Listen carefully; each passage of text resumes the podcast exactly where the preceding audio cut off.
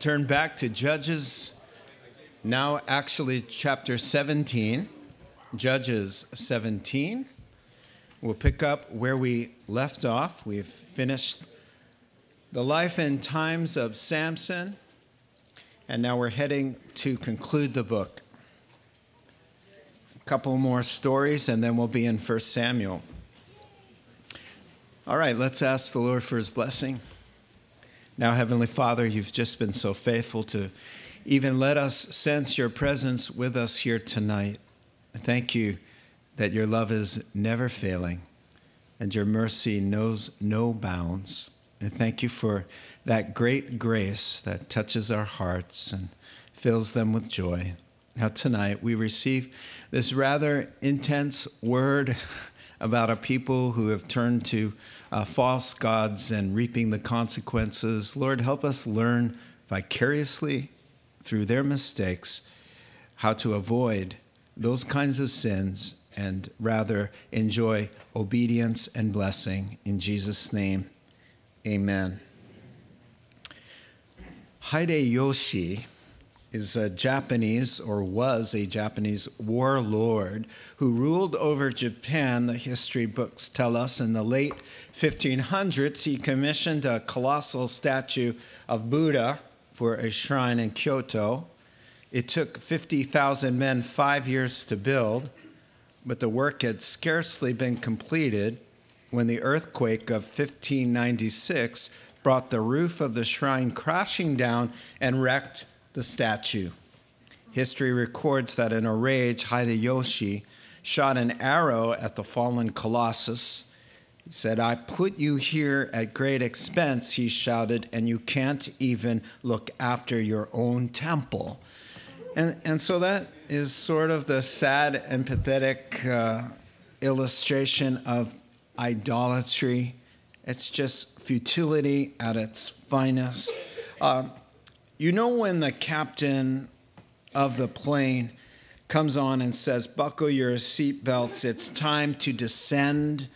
Well, it's time to descend, uh, spiritually speaking, but to a destination no one would ever really wish to go into the darkness, spiritual darkness, groping around like animals and pagans, doing the unmentionable vile and vulgar, morally corrupt, and who? Not the Canaanites, but the people of God, the Israelites, because they have forsaken God and bowed down to statues and opened their hearts to false religions and false ways. And so here we are, just when you're thinking, I'm sure you have thought this through chapters 1 through 16, uh, can we get any lower than what we've already seen in the book of Judges? Uh, the answer is yes, we can. And through chapters 17 through 21. We're done with Judges. So you will not hear of any more Judges. We have two stories that just kind of depict the life and times of a people who have uh, neglected the Word of God and, and are doing their own thing, as the uh, motto of Judges is. You recall that it was a time when in Israel everybody did whatever was right in their own eyes. That Chapters 1 through 16, you, ha- you at least had uh, judges being raised up. We had Barak and, and Deborah, even, and, and Gideon and Jephthah and Samson. But there are no judges left. And that may be because God is knowing that it won't do any good. And so we're going to close uh, the book of Judges with chapter 17 through 21 with just saying, the Lord has tried through generation after generation and nothing is working. And this is why. And this is where you go when you worship uh, gods that your hands have made instead of the living God whose hands made you. And so uh, now, just like Romans chapter 1 talks about exchanging the truth of God for a lie and worshiping and serving created things rather than the Creator, and at the end of Romans 1, as a result of exchanging the truth of God for a lie, all of society comes unraveled. And you have at the end of Romans 1 a description of people of every kind of wickedness, evil, greed, and depravity, full of envy, murder, strife, deceit, and malice, gossips, slanderers, God haters, insolent, arrogant, boastful, inventing ways of doing evil, disobeying parents. They are senseless, faithless, heartless, ruthless. Although they know that God's righteous decrees uh, say that those who do such things deserve death, not only do they do them, but they approve of those who practice them. The result is personal destruction and a societal unraveling. And you're going to see that in these closing um, chapters. Now, before we dive in, to 17 and 18, which will set you up for 19, 20, and 21. 19, 20, and 21 are shameful to even speak about.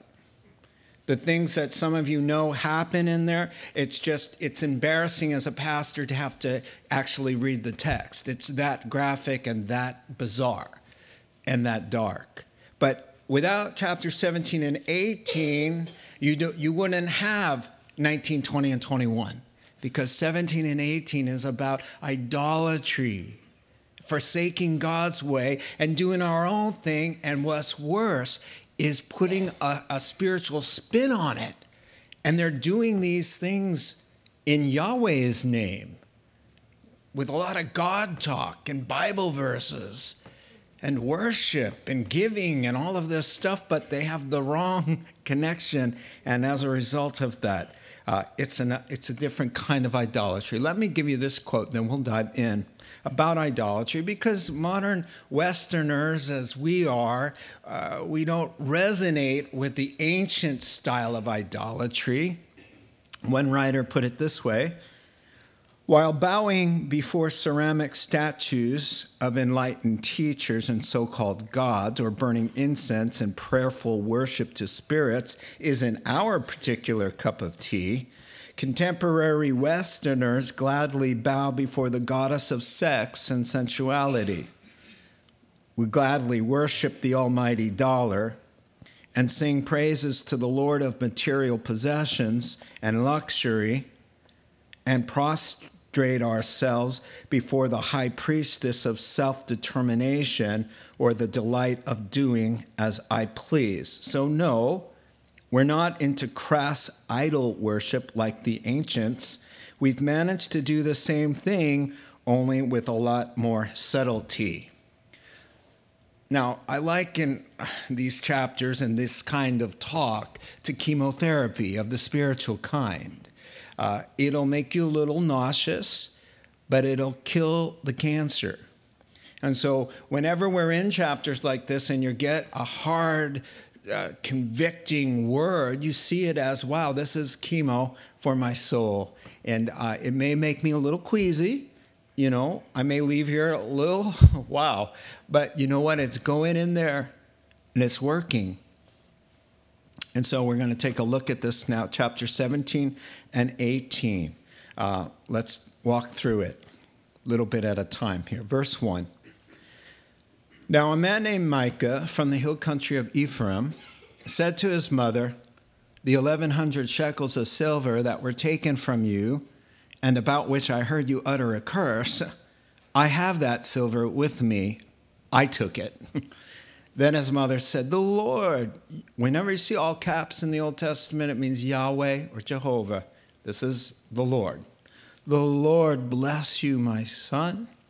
When he returned the 1100 shekels of silver to his mother, she said, I solemnly consecrate my silver to the Lord for my son to make a carved image and a cast idol. Praise the Lord. I will give it back to you. So he returned the silver to his mama, and she took 200 shekels of silver and gave them to a silversmith who made them into the image and the idol. And they were put in Micah's house. So, Roman numeral number one problems at home. All right. Now, Micah means who is like the Lord, and we're going to see not Micah nor anyone else in the following five chapters. Uh, God has established three institutions the home, human government, and the worshiping community. In the first covenant, it's Israel. The second covenant, through Jesus Christ, of course, it's the church, capital C. Now, in these chapters 17 through 21, we'll see all three segments just sort of unravel and implode because of the abandonment of God. So, the opening scene, let's talk about the problem at home. A crime was committed. Micah is a thief and not your ordinary kind. He lives at home with his mom, and his mom is wealthy. That's a lot of money 1,100 shekels of silver. Uh, 10 shekels a year is a salary. And so you can imagine how much money that is 28 pounds of silver. Um, and so, uh, to let you know he's not uh, an ordinary thief, um, number one, he doesn't steal coins from the bottom of her purse. And uh, he goes after the fortune, the nest egg, stealing not from a bank or his business partner or a merchant, but from his own mother. This is Micah. It's also an extraordinary crime because this is a religious family. Lord in all caps. Apparently, they know him or say they know him, but we're going to see clearly that it's a religious family. They're spiritual, but they do not know Yahweh in the way they ought to in a living, practical, trusting, obedient way. Here's a quote um, about that Nothing is more corrupting than an outward appearance of spirituality with the absence of life changing truth in the heart. Jesus referred to religious people who were opposing him and the gospel as whitewashed sepulchres. Sepulchre is an old word for coffin or tomb. So he said, Oh, you look good on the outside, but inside you are filled with decay and rot. And that's because the power of the gospel was not out there, in there rather, but on the outside. They had all the right words and they had Deuteronomy chapter 6, verse 5, right put on their forehead and on their hands. And they had the prayers three times a day and they're in the temple and they're talking about God and they could quote you the Bible, but they were dead. And so, uh, Mama notices that the money's gone. A curse is invoked, so Mama calls down a curse, uh, presumably in Yahweh's name, and Micah happens to overhear her. Maybe she's in her bedroom and he's in his, and he hears her saying, uh, May the earth open and swallow him up whole. Or maybe she says, May a viper, venomous viper, bite him in the night. Or maybe she says something like, May he get a flesh eating bacteria that eats him alive slowly, inch by inch. In the name of Yahweh, I pray. And in his love. Matthew Henry said this that convicted me. Painful losses drive good people to their prayers and bad people to their curses. I've been praying nicer prayers for those who persecute me and our problems. Uh, Matthew 5 40, 44, Jesus said, Pray for them that use you and abuse you and persecute you. Do good to them Pray for their blessing, that his kindness would be upon them and lead them to repentance. And so, yeah, she's apparently it was a humdinger because uh, Micah comes in and says, Mom, about the curse, uh, here's the sack and the silver, it's all there. And Mama's so pleasantly proud, and, and, and she revokes the curse with the blessing. May Yahweh bless you. And he comes clean, she's all happy, but she's twisted as well, unfortunately. Sorry, no offense to any mama out there, but this mama is off. All right? So we're going to see that in verse 3 a vow is made. She dedicates the entire sum to the Lord so that they can break the second commandment.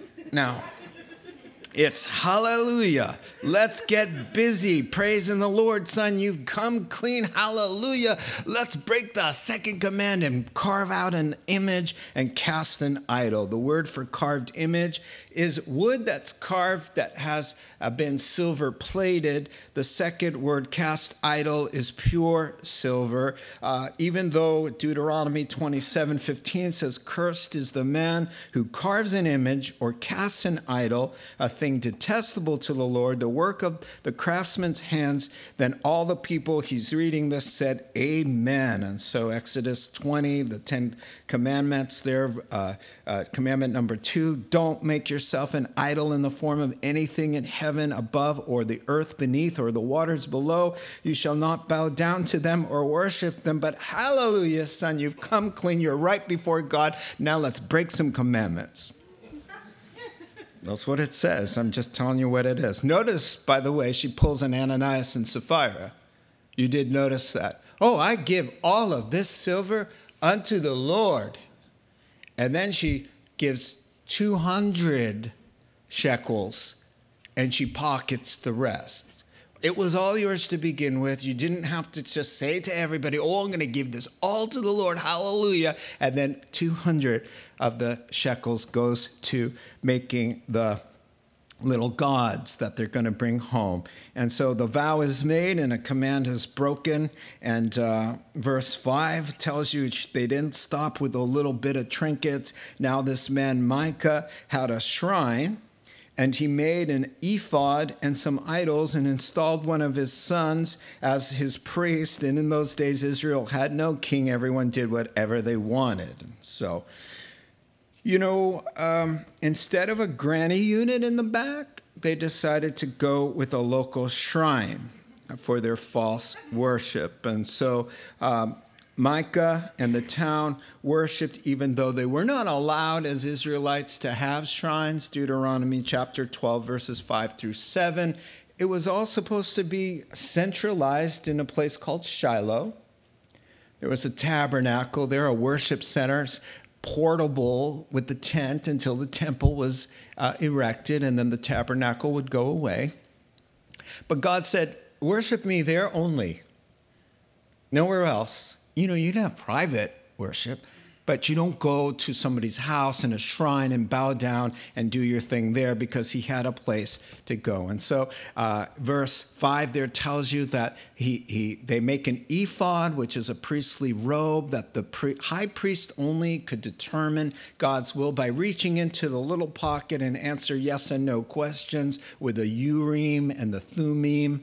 Uh, you remember all of that. And so they make one of those because they're going to get busy in that backyard shrine. And uh, then he says, Well, we're going to need a priest. So he grabs one of his teenagers and says, Hey, you make a great priest. You got a heart for God. Look at your gifting and your calling, man. You be the priest in this household. And so he praise the Lord. We're going to have little Johnny be the, the priest. And so we've got this all right. So, uh, by the way, verse 6 is a quick explanation for what's going on. Everybody's doing their own thing. So they think, you know, why travel to Shiloh?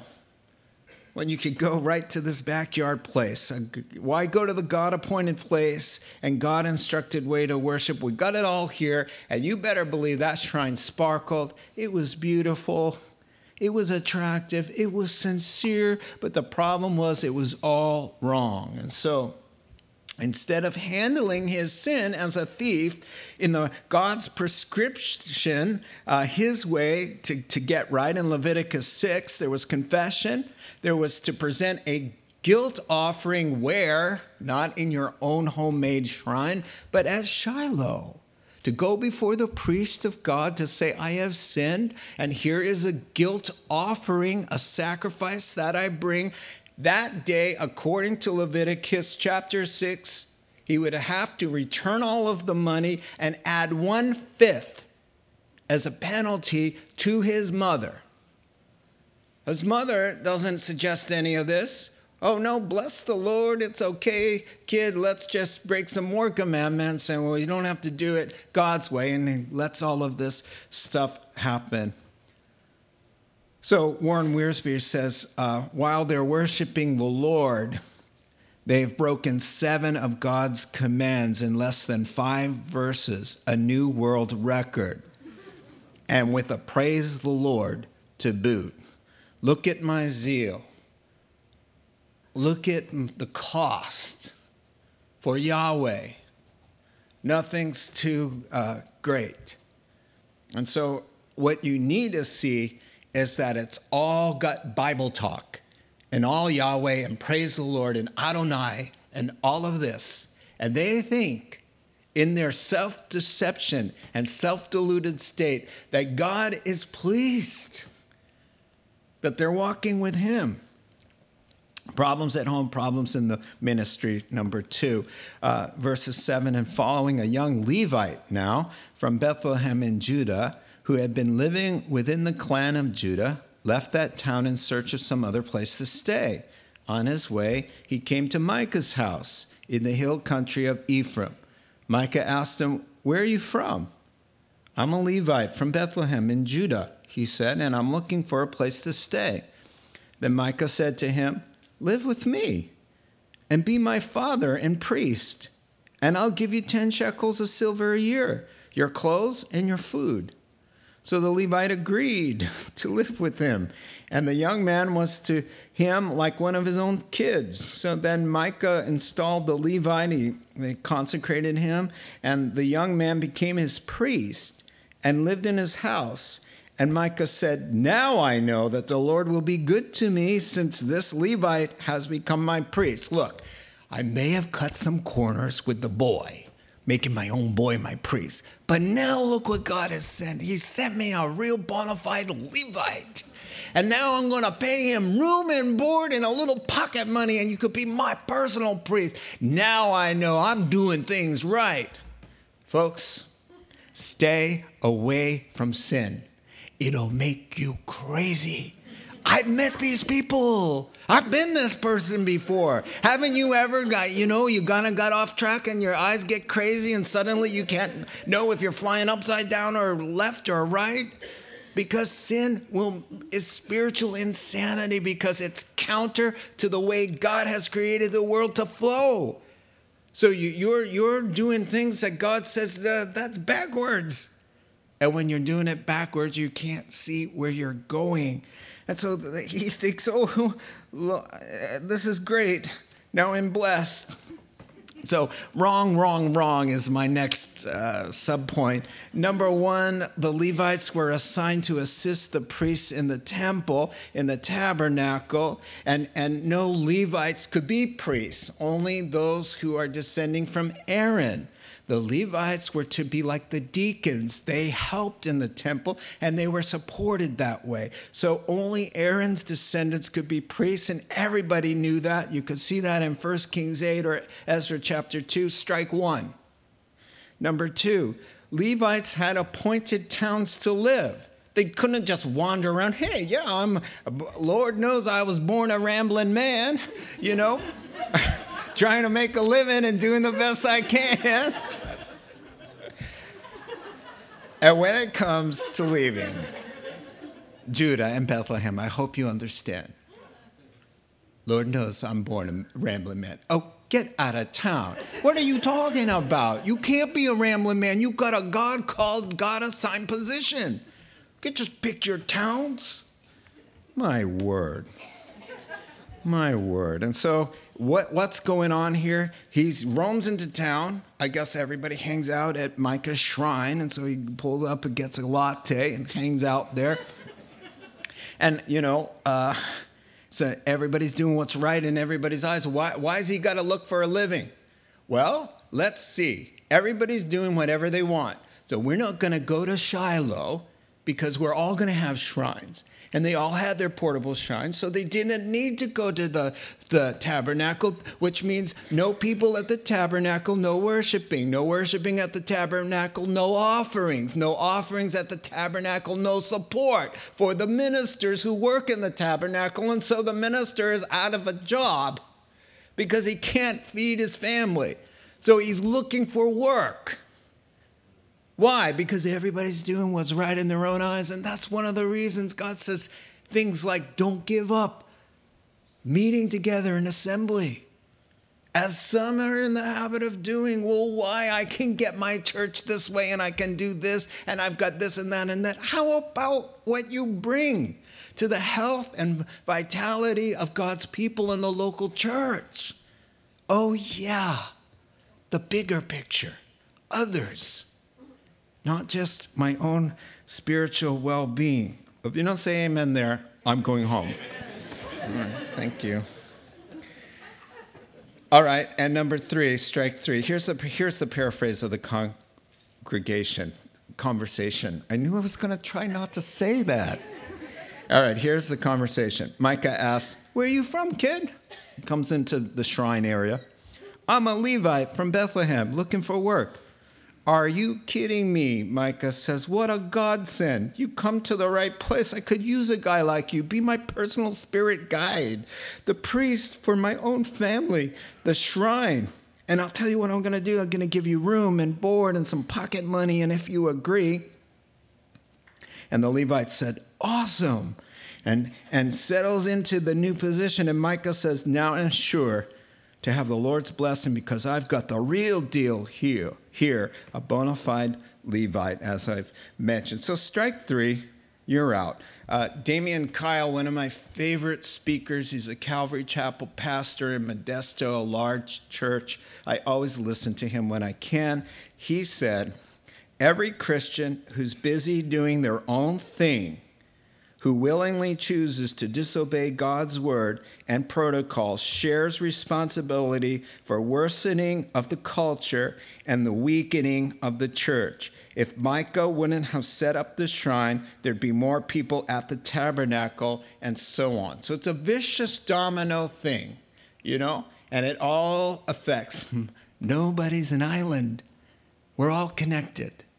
And so sometimes we think, well, I'm just in a season I'm having a hard struggle. What about everybody in your family and the witness of God in your place of work? Not to mention the, the, the health of your church. Uh, chapter 18, 1 through 6.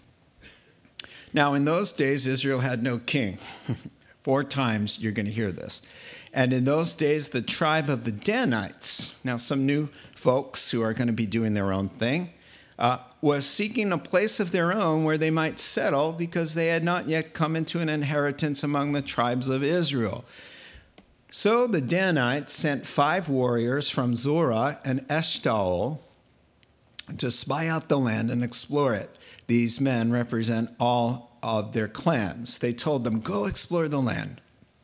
And the men entered the hill country of Ephraim and came to the house of Micah, where they might spend the, where they spent the night. When they were near Micah's house, they recognized the voice, or in the Hebrew accent, of the young Levites. So they turned in there and asked him, Who brought you here? What are you doing in this place? Why are you here? He told them what Micah had done for him and said, he has hired me, and I am his priest. And then they said, Please inquire of God to learn whether our journey will be successful.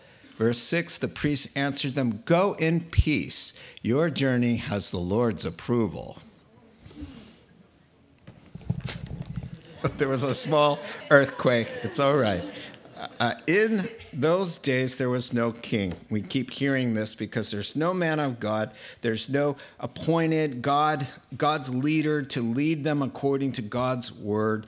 And, and, it, and, and he talks four times about Bethlehem and no king, Bethlehem, no king, Bethlehem, no king, Bethlehem, no king. But we sure could use a king to break all of this darkness and not just outwardly, but bring an end inwardly to change our hearts. Boy, we could use a king like that. That is what's happening here. The Holy Spirit is setting you up for first the birth of David as God's king and through David's own body, biological descendant, Jesus Christ, who through the flesh is related to King David, but through the Spirit, he is conceived of the Holy Spirit. He is the God man. And so that's a little spin on that. But now, the Danites. Let me show you where they, the, where they first lived.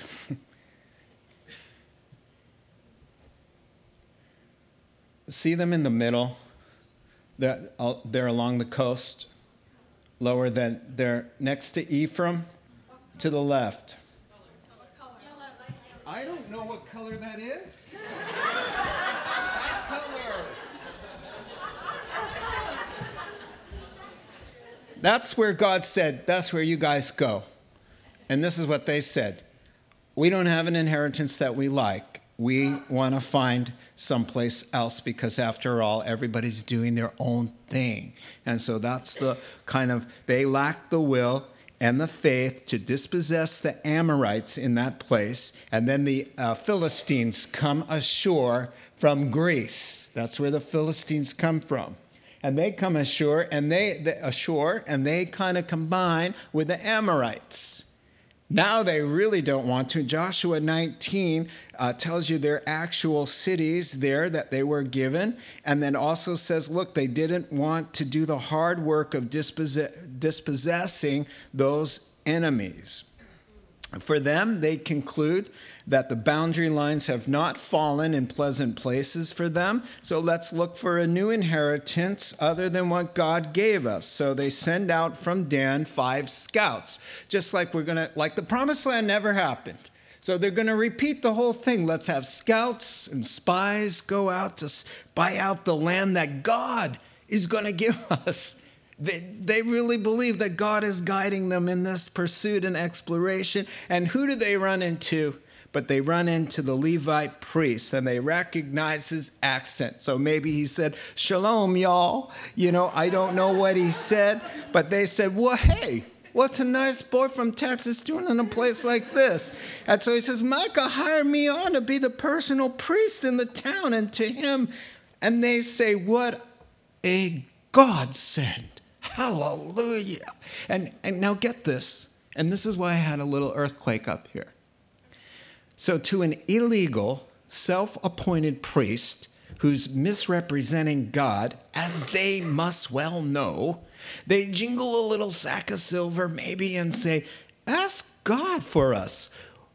Will the Lord bless our efforts to abandon what He's given us and look for something of our own choosing, a place we like better that's a lot easier and more attractive than what He gave us to begin with? Will He bless us? And the priest says, Absolutely. He's so delighted with you guys. You're the apple of his eye. Let me quote a passage from Isaiah for you.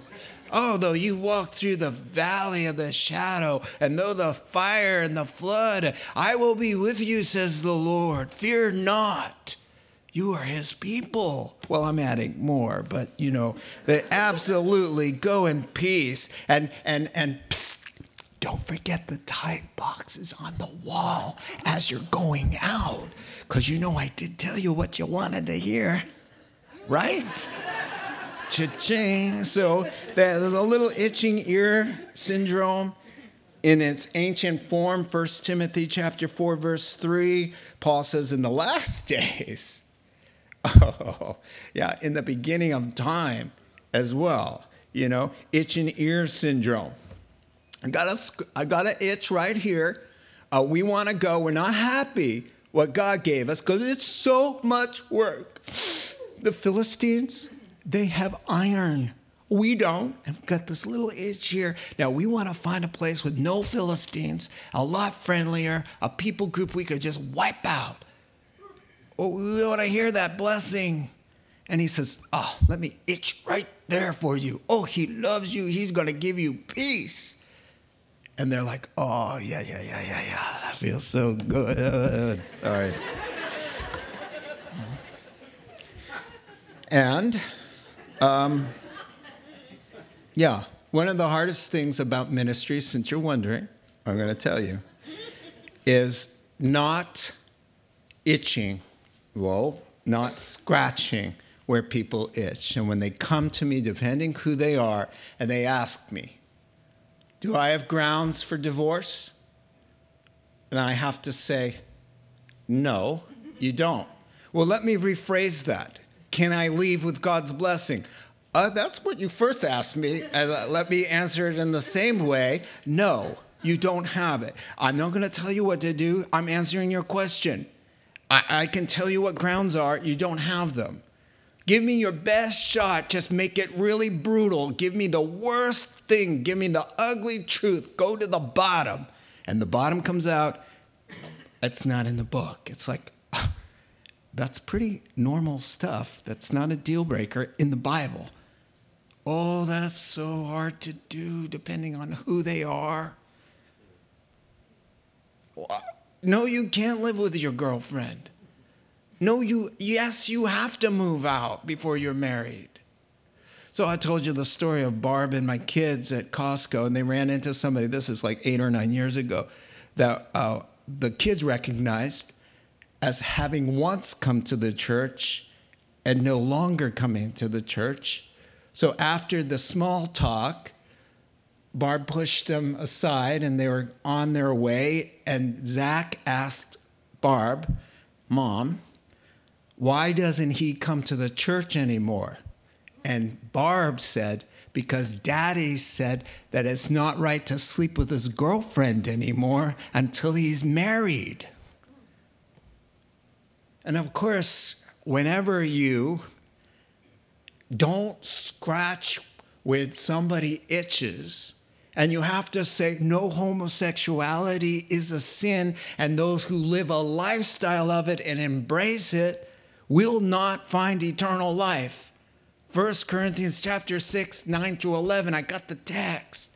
You can struggle with anything, you can limp in the right direction, you can confess it as wrong and struggle all your life with something, but you can't call it right and embrace it and say God blesses it and embrace sin and claim to be walking in the light. That is so difficult.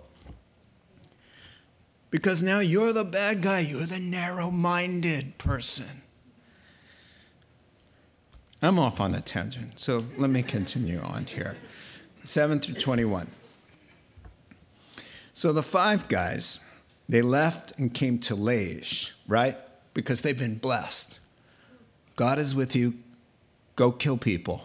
It's okay. Uh, came to Laish, where they saw that the people were living in safety, like the Sidonians, unsuspecting and secure, and since their land lacked nothing, they were prosperous. Also, they lived a long way from the Sidonians and had no relationship with anybody else. Perfect. They have no help in time of need. When they returned to Zorah, these five spies in Eshtaol, their home, their brothers asked them, the Danites asked, How did you find things? They answered, Come on, let's attack them. We have seen that the land is very good. Aren't you going to do something? Come on. Don't hesitate to go there and take it over. When you get there, you'll find an unsuspecting people and a spacious land that God has put into your hands, a land that lacks nothing whatsoever, milk and honey flowing, kids. Verse 11. And 600 men from the clan of Dan, armed for battle, set out from their home. On their way, they set up camp near Kiriath Jearim in Judah. This is why the place west of Kiriath Jearim is named Dan to this day. From there, they went on to the hill country of Ephraim and came to Micah's house. Then the five men, the original spies, who had spied out the land of Laish, said to their brothers, Do you know that one of these houses has an ephod, other household gods, a carved image, and a cast idol? Now you know what to do. Yeah, just saying, we happen to know there's a house with a whole bunch of expensive stuff that we could use once we conquer these people. Just saying. Well, just, just think about it, guys. All right. Continuing on, verse 15. So they turned in there and went to the Danites Sorry, so they turned in there and went to the house of the young Levite at Micah's place and greeted him. The 600 Danites, armed for battle, stood at the entrance to the gate. The five men who had spied out the land went inside and took the carved image, the ephod, and the other household gods, and the cast idol, while the priest and the 600 armed men stood at the entrance of the gate when these men went into Micah's house and took the carved image, the ephod, and all their stuff, The priest said to them, What do you think you're doing? They answered him, Be quiet. Don't say a word. Come with us. Be our father and priest. Isn't it better that you serve a tribe and a clan in Israel as priest rather than just one guy's house? Then the priest was happy. He took the ephod and the other household gods. Let me give you a hand. And the carved image and went along with the people, putting their little children and their livestock and their possessions out in front of them. They turned away and left. So, map number two. Coming. You see the tip, tip, top. That's, do you see? It says Dan there they were down in the middle in the pink, but they went east and then they went north all the way to the tip top looking for a nice people group to swallow up and reclaim their land. And now to this day, that's Dan. That's the, the tribe of Dan. It, it stayed that way all the time. They, they, they left their God given land, and now they have this little tiny place in the middle of uh, the border of Lebanon and Syria. So that's just for your own. The number four, thou shalt not covet. Uh, this is a beautiful place, Orchards Vineyard. It's the source for the Jordan River. Two sources there converge that comes up out of the ground. It's well watered, it's beautiful. Uh, and, uh, and removed from people groups so that they're vulnerable. And so, thou shalt not covet, I've come up with that because it's a good word for the Danites and it's a good word for the priest. The Danites want a new place to live out of bounds.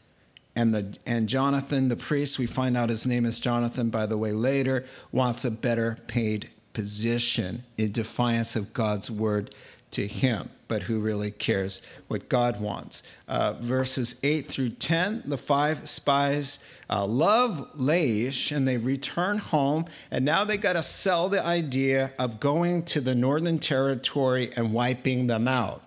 Uh, they say, hey, in verses 8 through 10, it's way better, it's way nicer, way easier, flowing with milk and honey, unsuspecting people. We give this property five stars and it's ours for the taking. Let's get moving. God has given it to us. Yippee, praise the Lord. Romans 8:28, let's go. That's what they're saying. Verse 11, 600 warriors set out, and they take a route that has to put them through Micah's place, again, the little shrine.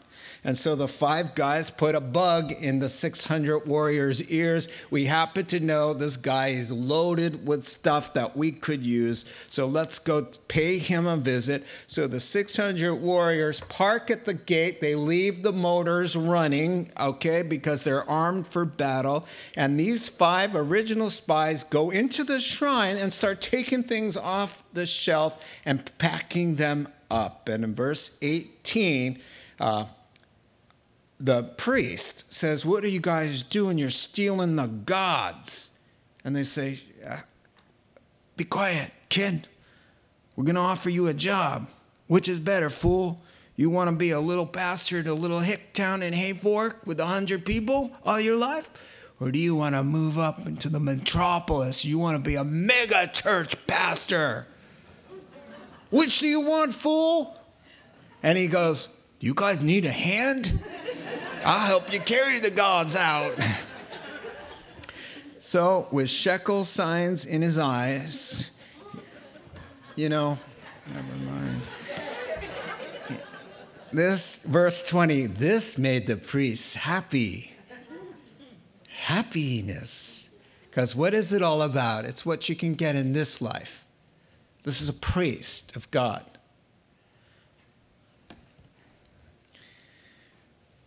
Verse 21, they pack up, they put the wife and kids and livestock out front. Why? Because they're thinking, hey, Micah's gonna find out that all the little God stuff has been swiped, and he and the town's probably gonna be mad and they'll come up from behind.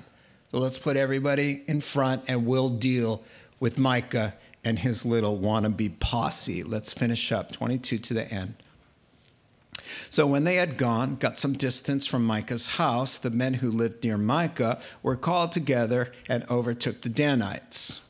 As they shouted after them, the Danites turned and said to Micah, What's the matter with you that you called out your men to fight? He replied, You took the gods I made. it's really sad when someone can steal your God. That's, that's just really sad. I think, personally, you took the gods I made and my priest and went away. Listen to this. What else do I have in life? I have nothing. How can you ask me what's the matter with me? I've got nothing left. Everything's wrapped up on my shelf with this guy who's telling me how to live. I've got nothing now. The Danites answered him, Don't argue with us, or some hot tempered men will attack you, and you and your family will lose your lives. So the Danites went their way, and Micah, seeing that they were too strong for him, turned around and went back home into his empty God shelf. Verse 27 Then they took what Micah had made and his priest and went on to Laish against a, and here's the word of God telling you about pagan people group against a peaceful and unsuspecting people. They attacked them with a sword and burned down their city. There was no one to rescue them because they lived a long way from Sidon and had no relationship with anyone else, and the city was in, uh, in a valley there. Then the Danites rebuilt the city, praise the Lord, and settled there. They named it Dan after their forefather Dan, who was born to Israel, though the city used to be called Laish. There, the Danites set up for themselves the idols, and Jonathan, son of Gershom, the son of Moses, who's their priest, and his sons were priests. So now we've got a lineage now of false priests and prophets for the tribe of Dan until the time of the captivity of the land, which will be in the year 700 BC. So, for hundreds of years, it's going to remain that way. They continued to use the idols Micah had made all the time the house of God was in Shiloh. So, the last point is the capture of Laish. Um, they take what they want, they do as they wish, and they name it and claim it to the glory of God and say we can do all things through Christ who strengthens us. Romans 8:28 and quoting Bible verses about totally being out of God's will and, and murdering peaceful and unsuspecting people. Have you not met people who reject the gospel but quote scriptures? It's the same idea here. So, yeah, just as they thought, Micah assemblies, assembles rather a posse and they go after the God thieves. Now, why would you put your life at risk for gods that you made when you can make more when you get home? Just go home and make some more, but I guess that would cost money. So Micah's posse pulls up from behind and they're shouting, You stole the gods that I made. You got my priest. It's my whole life. What do I have left?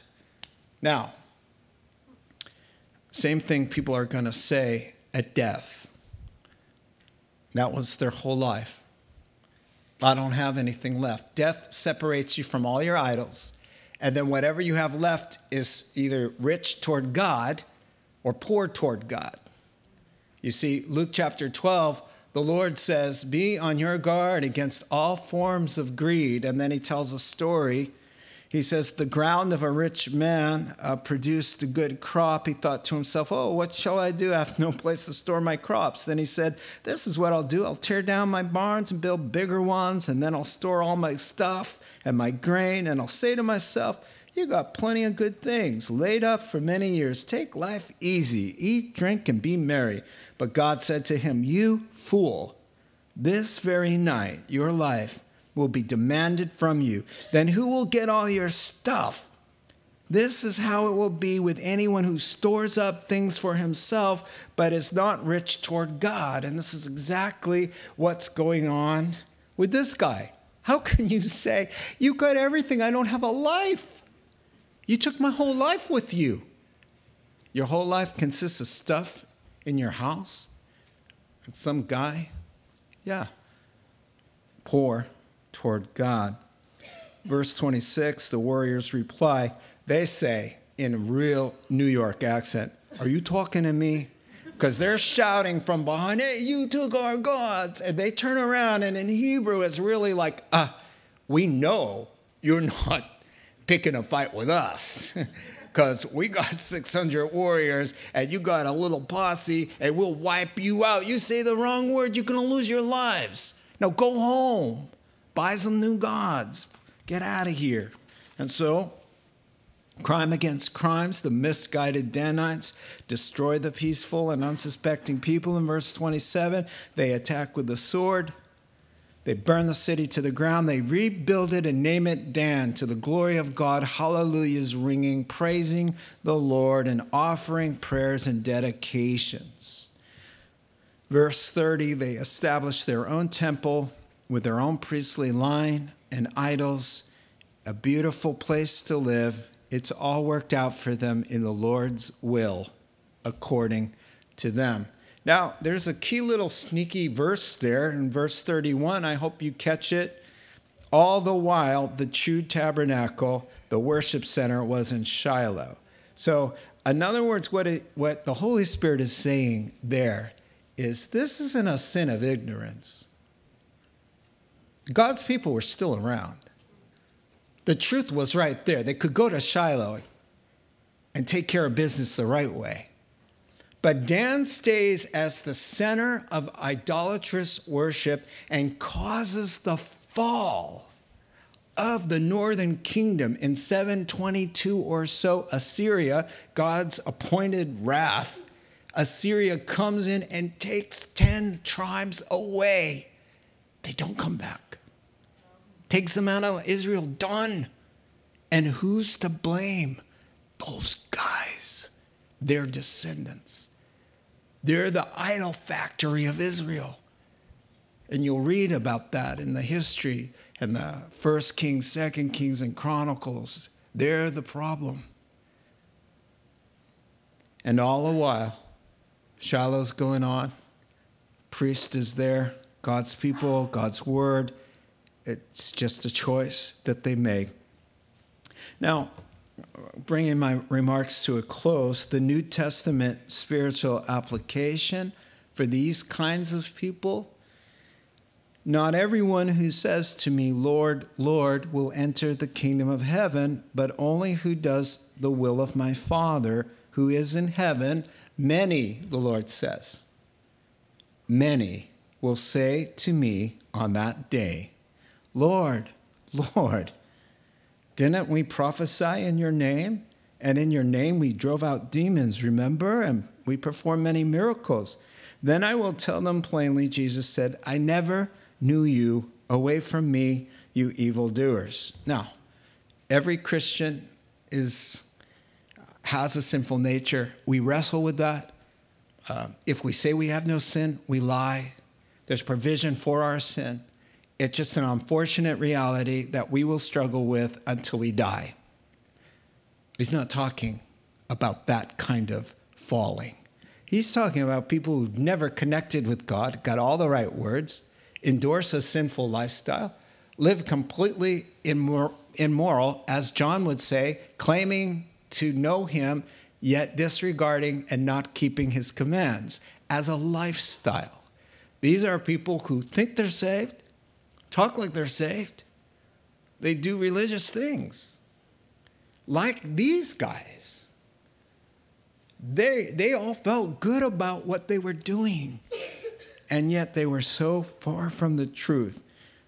What scares me and I don't like to, to, to have heavy messages or I don't want to bring the lash on anybody, is, is in the privacy of my own heart and your own heart to, to find out areas that even though you know that the Spirit of God has testified with your spirit that you're a child of God, are there areas where you kid yourself and so that you can get what you really want in a Christianized kind of way? Be careful. That's a different problem than those who are among us who know they live a totally godless life and it's all a show. That's who these people are. Allah show, not an ounce of true conversion or life of God in there. Lessons from their mistake, and then the final prayer. Uh, three quick lessons. Number one, when you reject God's word to do your own thing, you cannot tell right from wrong. You think you're repenting, but you're not. You think you're worshiping, but you're not. You think God's happy, but He isn't. Number two, when you reject God's word to do your own thing, you can't distinguish God's blessing from His discipline. Micah thinks God has sent the Levite Jonathan to bless him. Jonathan thinks God has sent the Danites to prosper him. So when you're all about you, you can't figure out what God is up to in your life since you got the whole thing backwards. And lastly, number three, when you're discontent with what God has given you and you go looking for it somewhere, not only are you somewhere else, not only are you settling for less than best, but many people will suffer as you find yourself and your new life of blessing. It's through full surrender and contentment with God and His will that we find true life, losing our life for His sake. We find life. Let's pray together. Father God, thank you for your grace that, that covers us and your blood that forgives us and your spirit that testifies with ours that we are indeed your children. And Father, even with that said, we're prone to wander. And so, Father, for uh, the area that needs correction in my heart and in our hearts, may your spirit go in like a two edged sword with this word and just divide things, make it clear, cut away the things that need to go away that cause harm and hinder our love with you in our walk, the beautiful, peaceful, wonderful walk with God. We ask for your blessing now as we close in this song. Touch our hearts, we pray, in Jesus' name. Amen.